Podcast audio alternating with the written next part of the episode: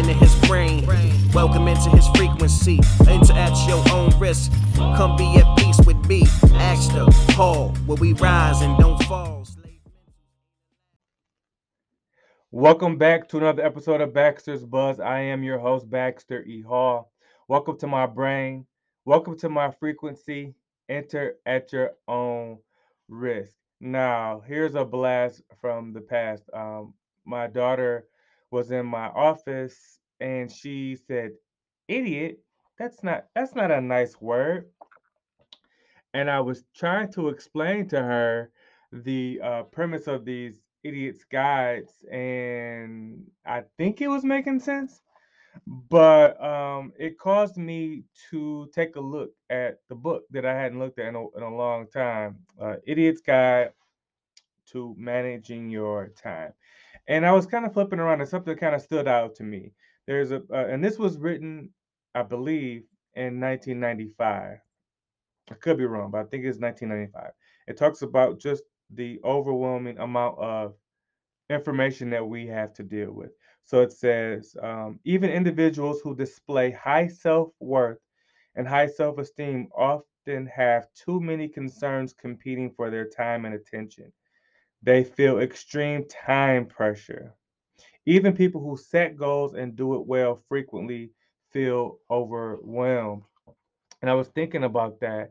If this was 1995 and um, we're talking about uh, 2022 now, all the extra information, the internet, the social media, there's a lot of stuff competing for our times.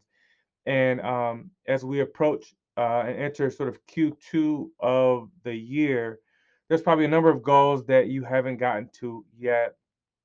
Um, what I feel like is the best thing to do, although sometimes it feels impossible, it's just turning certain things off and sort of scaling down the amount of information that you're receiving. When you have big projects, when you have things that you have uh, to, to complete, sometimes it's just a matter of shutting out other things because we are exposed to so much.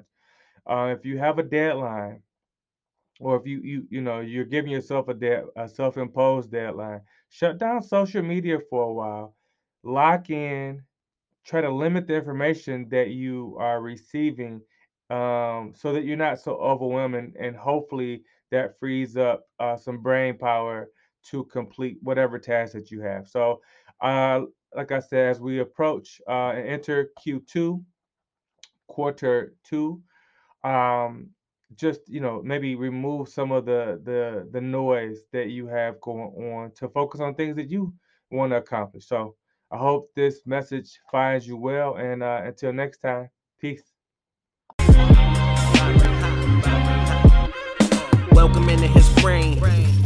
Into his frequency. Enter at your own risk. Come be at peace with me. Ask the Paul, where we rise and don't fall.